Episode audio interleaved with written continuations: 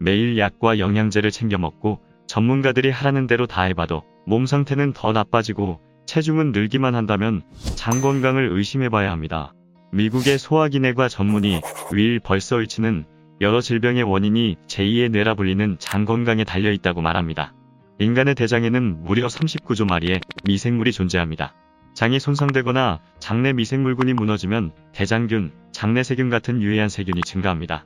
반면 건강한 장 환경을 만들면 같은 음식을 섭취하더라도 체중이 늘지 않고 면역 체계를 바꿔 질병으로부터 몸을 보호합니다.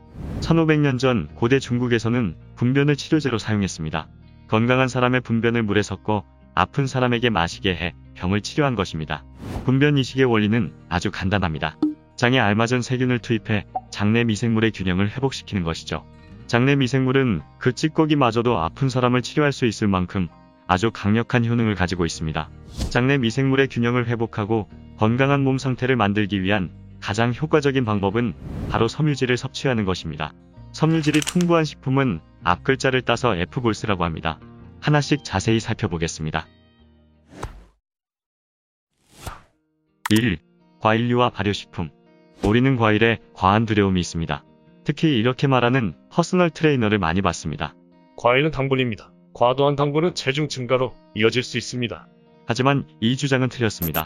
한 연구에서 매주 딸기를 2회 또는 블루베리를 1회 섭취한 여성에게서 뇌가 30개월 더 젊게 작동하는 것으로 나타났습니다. 다른 연구에서는 매주 베리류를 2회 섭취하면 파킨슨병에 걸릴 가능성이 23% 줄어드는 것으로 드러났습니다. 한 컵 분량을 기준으로 딸기는 3g, 블루베리는 4g, 블랙베리는 8g, 라즈베리는 8g의 섬유질이 들어 있습니다. 베리류 한 줌만으로도 큰 변화가 생길 수 있습니다. 2. 녹색 채소류와 곡물류.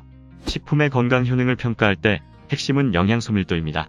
섭취하는 칼로리당 비타민, 미네랄, 섬유질 같은 영양소를 최대한 많이 얻어야 합니다. 예를 들어 식용 오일은 칼로리는 높지만 영양소 함량은 낮으므로 영양소 밀도는 떨어집니다.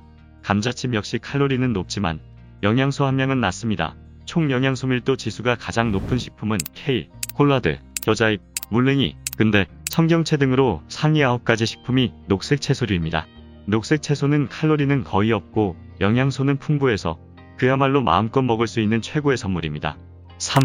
오메가3 슈퍼시아듀 오메가3 지방은 다 불포화 지방으로 우리 몸이 스스로 합성할 수 없기 때문에 식단을 통해서 얻어야 합니다. 오메가3 성분을 얻을 수 있는 대표적인 식품으로는 아마씨, 치아시드, 햄프시드가 있습니다. 다 불포화 지방을 섭취하지 않으면 결핍증이 생겨서 질병으로 이어질 수 있으므로 스무디에 넣거나 샐러드에 곁들여 꼭 섭취해야 합니다. 4.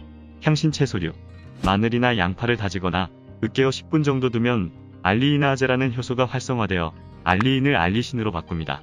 알리신은 항균, 항기생충, 항바이러스 효능이 있으며 향이 강할수록 건강에 더 좋습니다. 5. 콩류 콩류는 지구상에서 가장 건강에 좋은 식품입니다. 콩류는 건강한 장내 미생물의 토대이며 프리바이오틱스 섬유질과 저항성 녹말을 대량으로 공급합니다.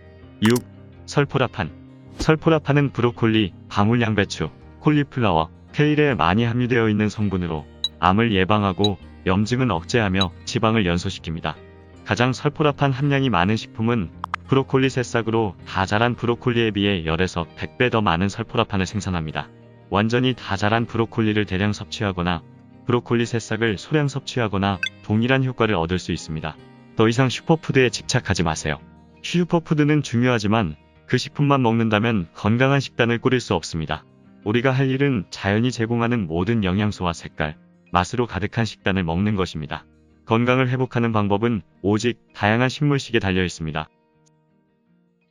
4주 만에 날씬하고 건강해지는 기적의 식사법. 최강의 식물식. 이 콘텐츠가 도움이 되었다면 구독과 좋아요를 눌러주세요.